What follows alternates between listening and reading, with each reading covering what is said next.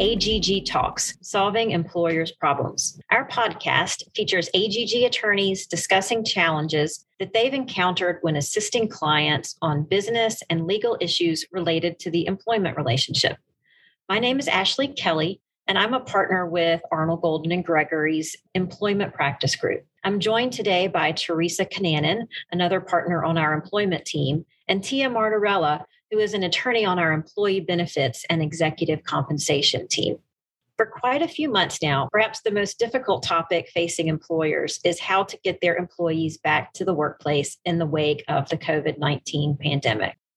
Now that vaccines are readily available, and particularly since the Pfizer vaccine was recently granted full FDA approval, many employers have looked to increase the number of employees who are vaccinated. Some employers have implemented mandatory vaccine policies, while others have stopped short of mandating the vaccine, but have encouraged it by offering incentives, such as, for example, extra PTO or bonuses or even raffles. The EEOC, the Equal Employment Opportunity Commission, has indicated that both mandatory vaccine policies and incentives are lawful if handled appropriately, and those strategies have been the subject of much discussion, including prior episodes of this podcast. Last week, Delta Airlines announced that it was implementing an initiative that was a bit different than some of the others we've heard about in the past. Teresa, do you want to tell us a little bit about the Delta program as it's been publicized? Sure. So last week, the CEO of Delta apparently notified employees that Delta's self insured health plan is facing rapidly rising costs because of the number of employees that require treatment for COVID. So, one of the measures that Delta reports that it's taking to reduce those costs is that Delta will charge unvaccinated employees who participate in the group health plan a $200 per month premium surcharge. So, we mentioned that a lot of employers are currently offering incentives for employees showing proof of vaccination. How is a premium surcharge, such as the one that Delta reports to be implementing, different? Well, incentive programs offer employees rewards for getting vaccinated generally, maybe a modest bonus, for instance, some kind of swag. And while these programs seem to have some positive effect early on, particularly with employees who were on the fence about whether or not to get vaccinated, employers are now finding that those programs aren't as effective in encouraging people to get vaccinated.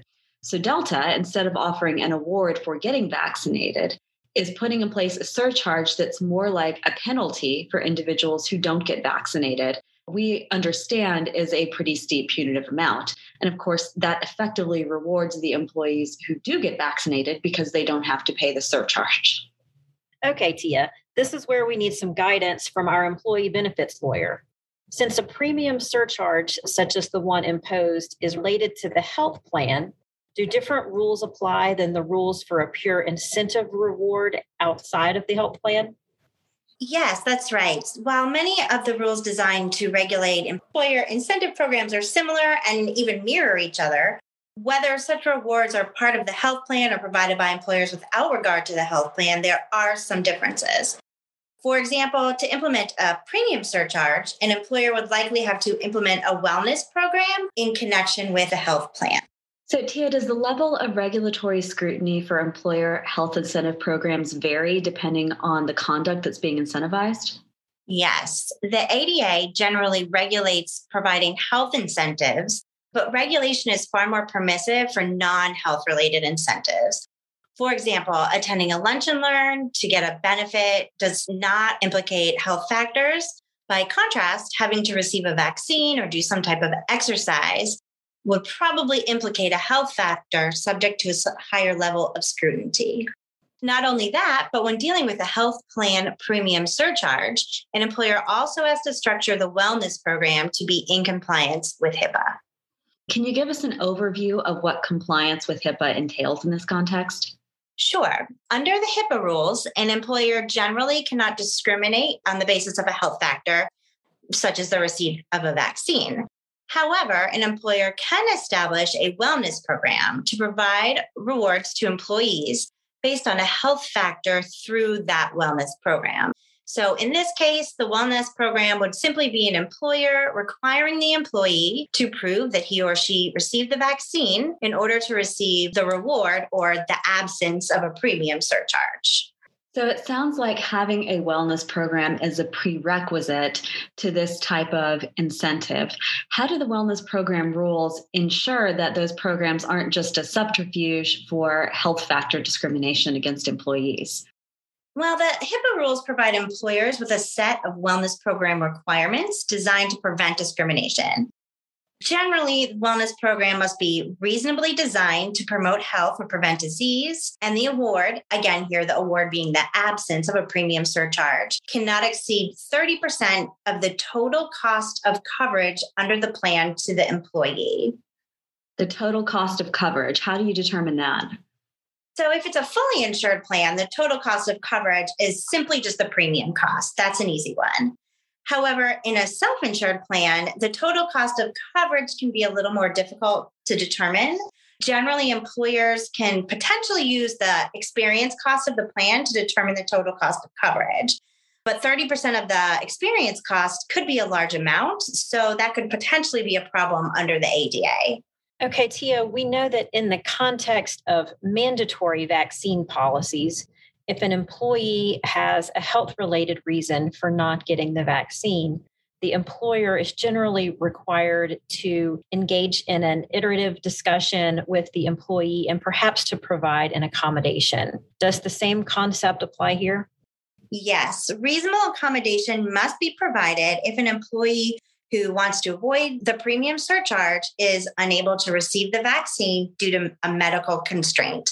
Employers can require proof of the medical constraint, such as a medical certification or a doctor's note. They do have a wide latitude to determine what the reasonable accommodation might be. So, what sorts of things might constitute a reasonable accommodation in this context? Well, reasonable accommodation can be anything from just waiving the vaccine requirement to requiring an individual to wear a mask. However, if an employer requires a health related reasonable accommodation like a COVID test, the accommodation itself is subject to the wellness program requirements.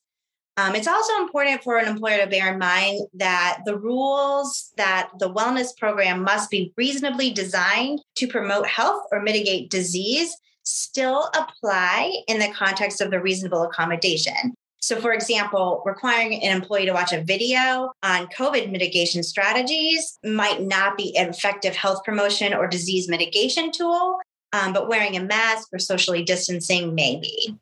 You mentioned earlier that the 30% ceiling under the HIPAA rules may violate the ADA wellness program rules. Can you explain a little more about that?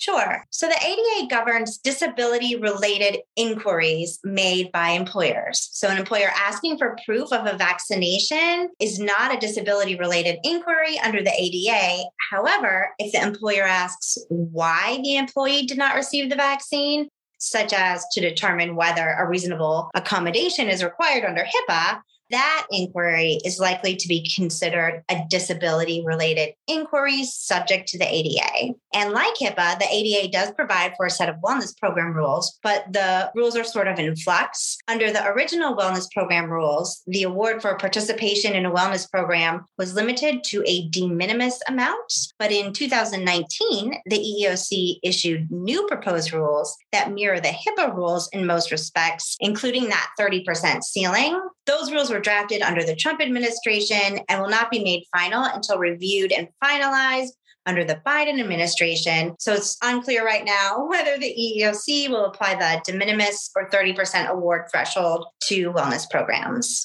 What about people enrolled in a health plan offered by an insurer other than the employees themselves? Could an employer impose a surcharge on spouses or children of employees when the spouses or children are not getting vaccinated?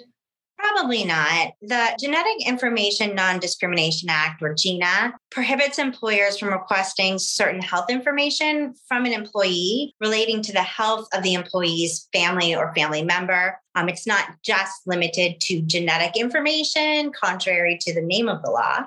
The EEOC has stated that GINA does not prohibit employers from incentivizing employees and their family members from getting a COVID vaccine. However, asking an employee why a family member did not get immunized violates GINA, and there's no sort of wellness program exception to that rule. Okay. Are there any other concerns with implementing a premium surcharge for vaccines? Yes, Title VII of the Civil Rights Act of 1964 provides that employer sponsored benefits must be administered in a manner that does not discriminate against employees due to their sincerely held religious beliefs. Under Title VII, employees who do not get the COVID 19 vaccine due to religious beliefs may have a claim that a wellness program imposing a health premium surcharge on unvaccinated employees violates Title VII this is partially because, unlike HIPAA and the ADA, Title VII does not have these wellness program sort of carve outs for this situation. Title VII does provide in other contexts that a reasonable accommodation is acceptable. So we would recommend that employers structure their wellness programs to provide a reasonable accommodation for employees with sincerely held religious beliefs. It can be the same accommodations that the employers put in place to satisfy HIPAA. For example, you know, wearing masks or socially distancing to avoid the surcharge.